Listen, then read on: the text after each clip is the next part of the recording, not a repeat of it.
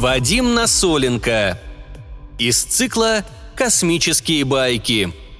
Космос любит своих.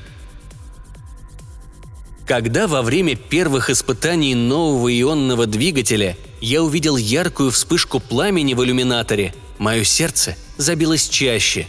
Этот момент наша команда ждала годами. Вот оно, наше будущее среди звезд. Человечество готово совершить гигантский скачок вперед, шагнуть далеко за пределы околоземной орбиты.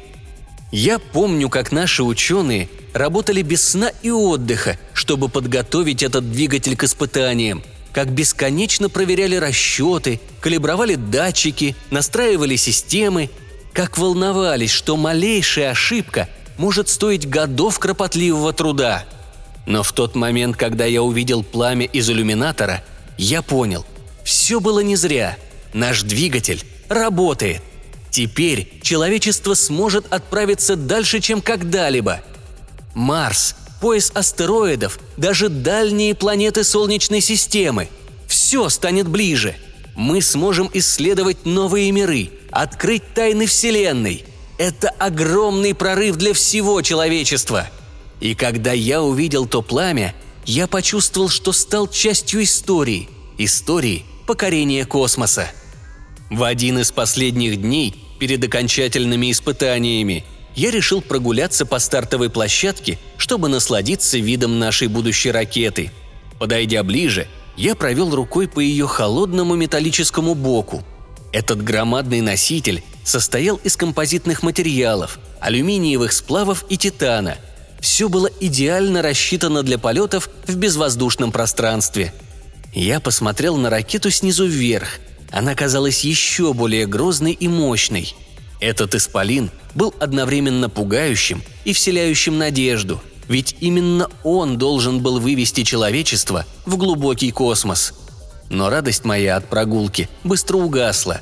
Стоило Хэнку подойти сзади и положить мне руку на плечо. В его глубоко посаженных карих глазах читалось сочувствие пополам с разочарованием. Он был старше меня лет на десять, но мы сдружились как братья. Хэнк всегда поддерживал всю нашу команду. Он был для нас как старший брат, который выслушает, поймет и поможет советом. За каждого из нас Хэнк твердо держал кулаки, отбиваясь от всех невзгод и неудач.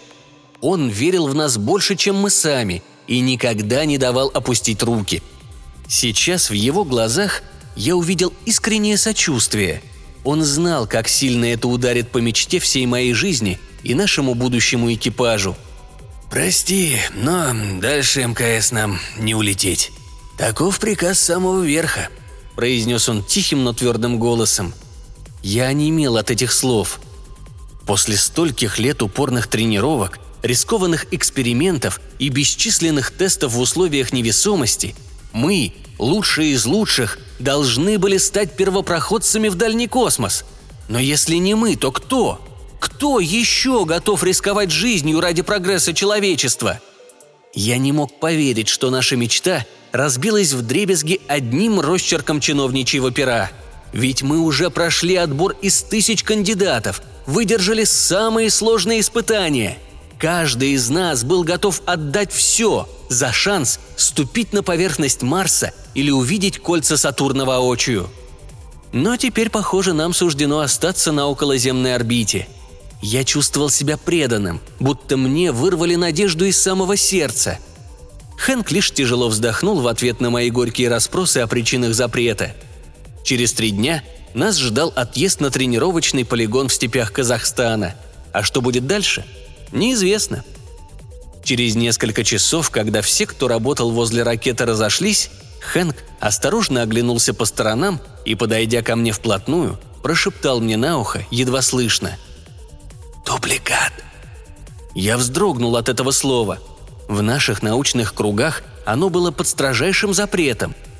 Это могло означать лишь одно – появилась альтернатива, конкуренты – угроза нашим мечтам и амбициям о космосе. О проекте «Дубликат» ходили самые разные слухи, но никто не осмеливался произносить это вслух. Говорили, что где-то в глубокой секретности работает другая команда, такие же подготовленные, такие же целеустремленные, как и мы. Но кто они, откуда взялись, было загадкой. А теперь пазл сложился. Космос близок как никогда, но наша роль в его освоении под вопросом. Мы проложили дорогу, а другие пройдут по ней первыми. Горечь предательства сдавила мне горло. Что делать дальше, было непонятно.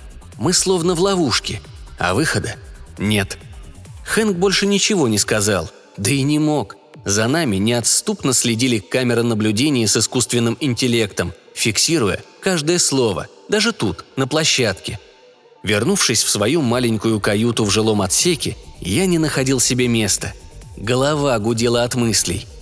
Я сгорал от нетерпения узнать всю правду о нашем будущем среди звезд и какой ценой оно теперь достанется человечеству. Хватит ли у нас сил и решимости противостоять неизвестному дубликату, или придется уступить дорогу тем, кого мы не знаем? Вопросов было слишком много, а ответы казались все дальше с каждой минутой. Я вспомнил наши тренировки, полеты на симуляторах, изнурительные физические нагрузки. Мы готовились к этой миссии всей своей жизнью, но теперь, возможно, все было напрасно. Горечь предательства не отпускала меня ни на минуту. Подготовка к запуску шла своим чередом, пока мы стояли в стороне, наблюдая, как команда загружает оборудование и проводит финальные проверки всех систем – я с тоской смотрел на ракету, которая должна была стать нашим билетом к звездам. Внезапно до меня донеслись приглушенные голоса. Я прислушался и понял, что звук доносится из-за угла служебного ангара. Осторожно выглянув из-за стены, я увидел весь свой экипаж, собравшийся вместе. Они тихо переговаривались, их лица были мрачными и подавленными. Я разобрал обрывки фраз. «Нечестно! Все зря! Что теперь делать?» Подойдя ближе к собравшимся, я оглядел их мрачные лица. Вокруг воцарилась подавленная тишина. Чтобы как-то разрядить обстановку, я достал свой штатный бокс на Фукси US и нажал кнопку.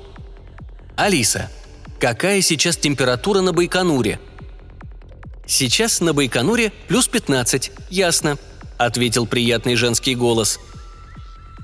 «Нашла себе уже парня?» пошутил я, пытаясь разрядить обстановку. «Пока нет, но я в поиске», – сыграла в диалог Алиса. Майк тихо хмыкнул, немного разрядив напряженную атмосферу. «Алиса, говорят, ты на выборах президента набрала 12% голосов». «Не все же людям одним», – острила ИИ. Я усмехнулся. «И правда, пусть Алиска тоже поработает». И тут меня осенило. Я решил рискнуть. «Алиса, что такое проект «Дубликат»?» Все резко повернулись ко мне с удивлением. «Дубликат – это второй или последующий экземпляр документа, имеющий такую же юридическую силу, что и подлинник. Цель – заменить утерянный оригинал», – ответила Алиса. Я внимательно посмотрел на ребят. В их глазах читалось непонимание.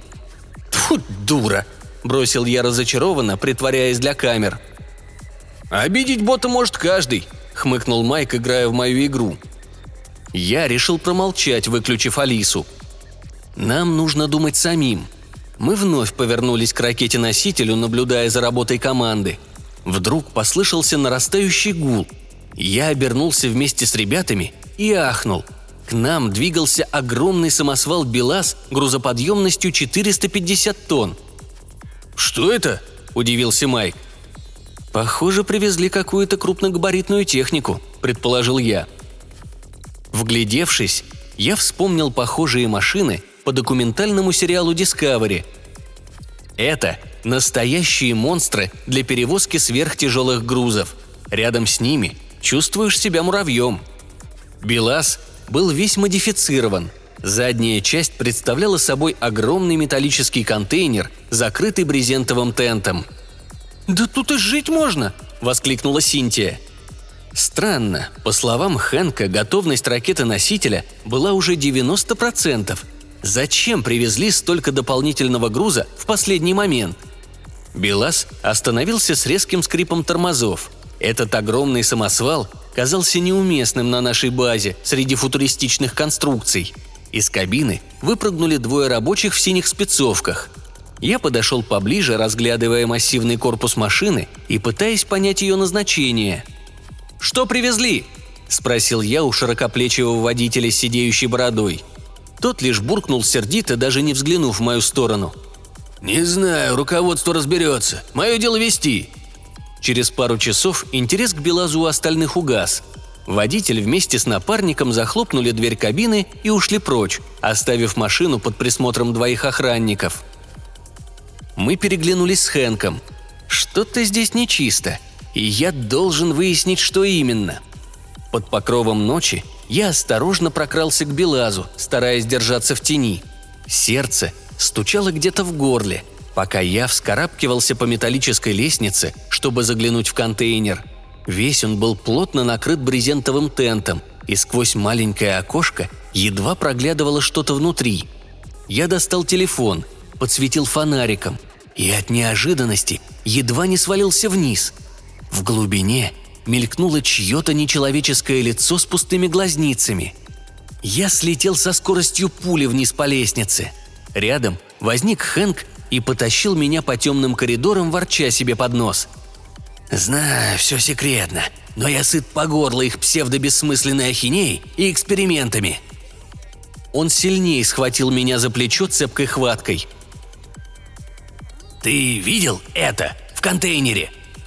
«Да, что-то э, похожее на человека, будто плавающего в жидкости», – пробормотал я, задыхаясь после быстрого бега. «Ты прав. Идем в тестовую комнату. Там расскажу все. Слышал о Криспере?» На ходу я достал планшет и открыл поисковик, чтобы узнать подробнее о технологии CRISPR.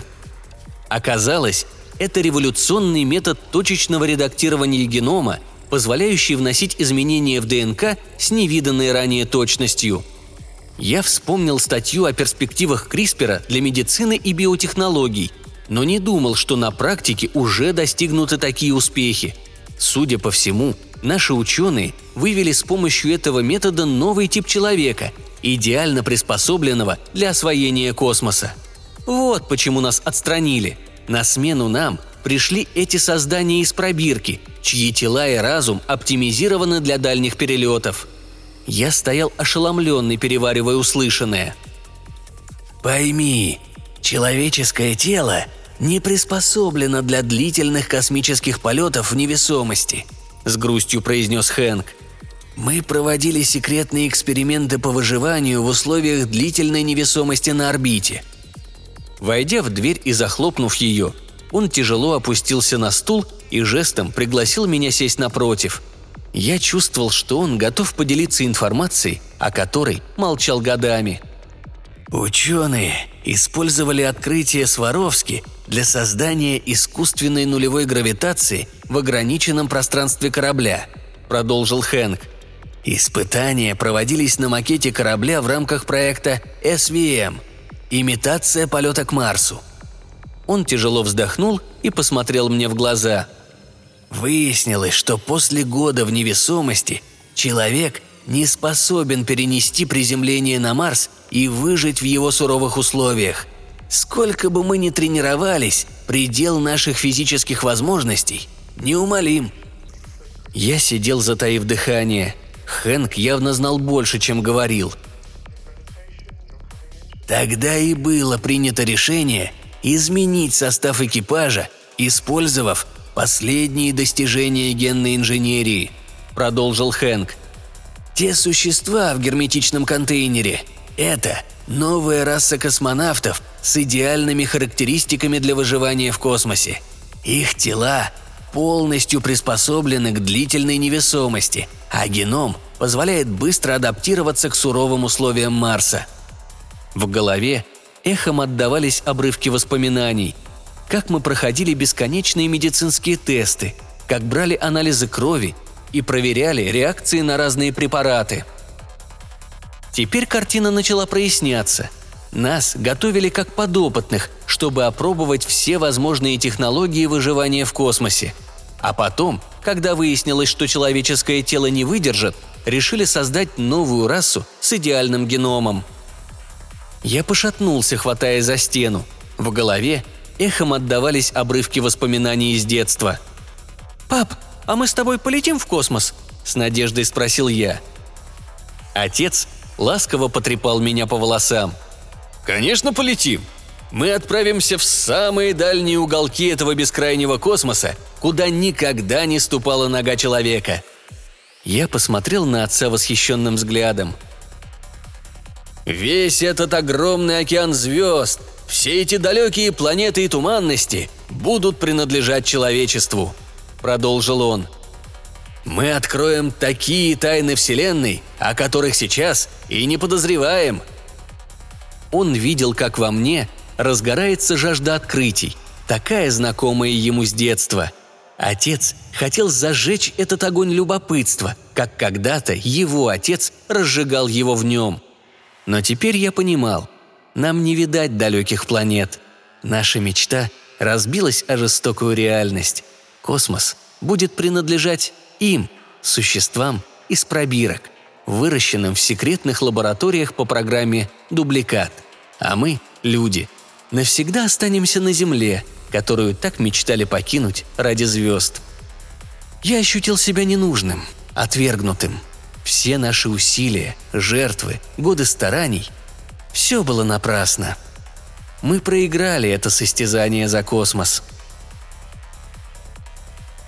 Я стоял с сыном на смотровой и всматривался в звездное небо. Мы обязательно покорим этот космос, и люди будут жить во всех уголках Вселенной, с энтузиазмом ответил я. И даже на Марсе?